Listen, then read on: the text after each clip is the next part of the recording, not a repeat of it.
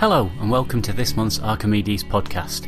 As you're all aware, because you're listening to this podcast, Archimedes is the evidence based section of the Archives of Diseases of Childhood, which, on a roughly monthly basis, presents clinical questions and the best evidence based answers to those, those clinical questions being derived from real clinicians working in real, proper paediatric practice. Now, this month has got two clinical questions and a critical appraisal note that derives from those questions themselves. You'll remember that evidence based medicine is the process of taking a clinical question derived from everyday clinical practice, going looking for the evidence, appraising that evidence, applying it in practice, and then on a continuous professional development type basis, assessing your performance and see how well you've done this time. Well, this time we have a group from Cardiff in Wales, um, Doctors Redman and Powell, who look at the issue of acute asthma. Their particular case is of a six year old who presents with acute asthma and really needs some steroid, but his mum is concerned because she's very, very difficult to get to take medicines. And you were wondering, dexamethasone, which is a steroid that's also been used in asthma rather than the more common prednisolone medicine has, in your vague recollection, been used for shorter courses and is certainly used for croup in your department. And so, later on, you go and do a search for the evidence. Well, Redman and Powell have scoured the electronic databases and come up with a potential 82 articles, which they cut down to six randomized controlled trials. These included a very large trial for paediatrics of 682 patients, a couple of between 1 and 200, another of 90 or so, and then a couple of small ones of around 30 and 40 patients. They all compared dexamethasone with prednisolone, um, mostly comparing a five day course of prednisolone against a much shorter course of dexamethasone, and three of the trials using intramuscular dexamethasone and three using oral. Even with that heterogeneity, that mixedness of the trials, the studies found remarkable similarities in the readmission, admission, or asthma score rates, depending on what they were measuring, between the two groups, with really very little to tell them apart. It would look, from summarising the evidence, that dexamethasone is as good as prednisolone, not necessarily better, not necessarily worse, but there is some uncertainty around whether it's as good orally as it is intramuscularly as the larger studies used IM rather than PO medicines.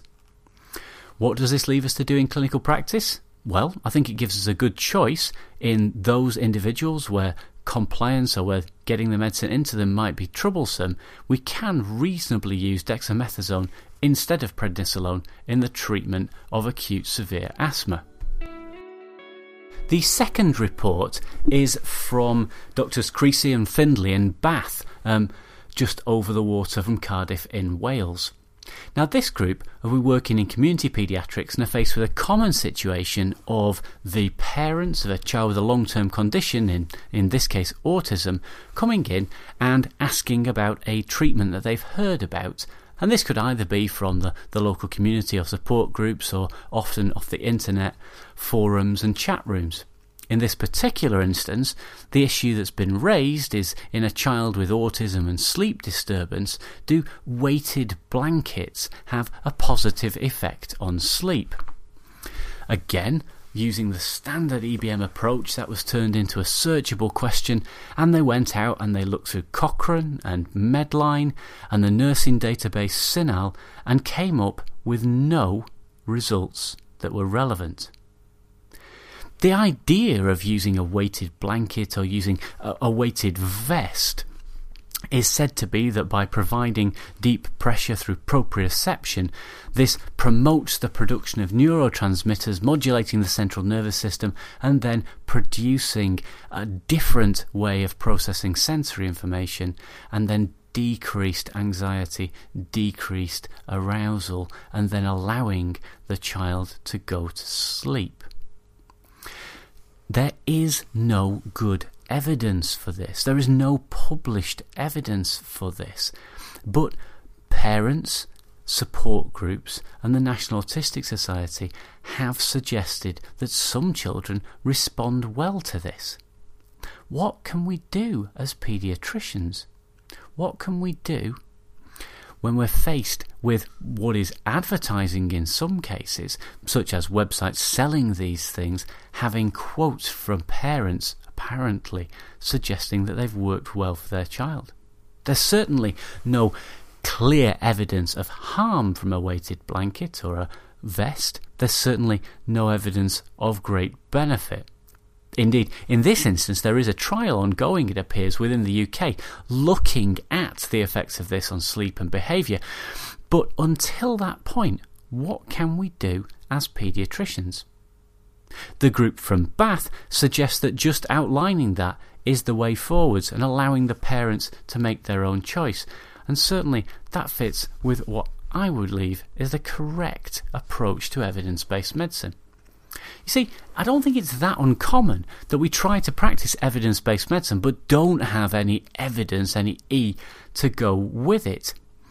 It's not just about chronic long term conditions, it's not just about children with disabilities. There are loads of our paediatric clinical questions that do not have decent evidence if it doesn't produce evidence, then what can we do? Well, we can kick off and we can say, right, we need to make a trial. We need to design some research. We need to get an answer to that.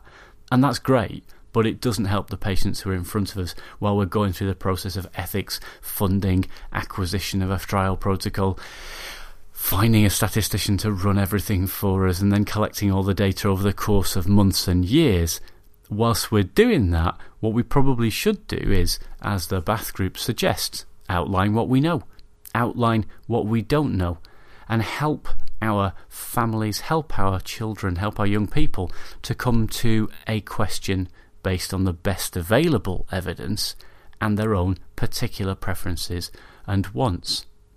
See, that's the beauty of evidence based medicine.